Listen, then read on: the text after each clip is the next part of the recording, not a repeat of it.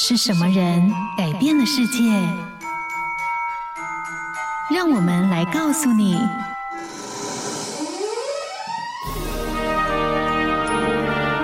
改变世界的一百个人。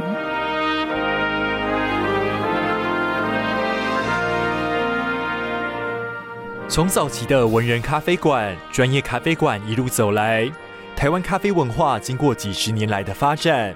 已经从小众精英文化蜕变成普罗大众的庶民文化，在这样的文化累积下，台湾终于诞生出第一位世界咖啡大赛冠军。今天我们要来听见的，就是咖啡师吴泽霖的故事，看见他如何用八年时间煮出一杯感动世界的咖啡。吴泽霖一九八一年出生在彰化二林，升上小学三年级前，和父母一起搬到台北。吴泽林在高中时养成了喝咖啡的习惯。上大学后，学校附近没什么咖啡厅可去，恰好那时期美式连锁咖啡店挥军进入台湾市场，许多老咖啡店一连串的倒店潮，带动了二手咖啡器具出清。吴泽林便因此购入了人生中第一支咖啡壶。大学毕业，考上台大电子所后，为了追寻梦想，吴泽林骑上脚踏车，成为移动摊商。并在二零一一年开始经营第一间实体店面。开店的前两年经营并不顺利，最惨的时候一天只有一个客人，他还要兼差接案补足收入。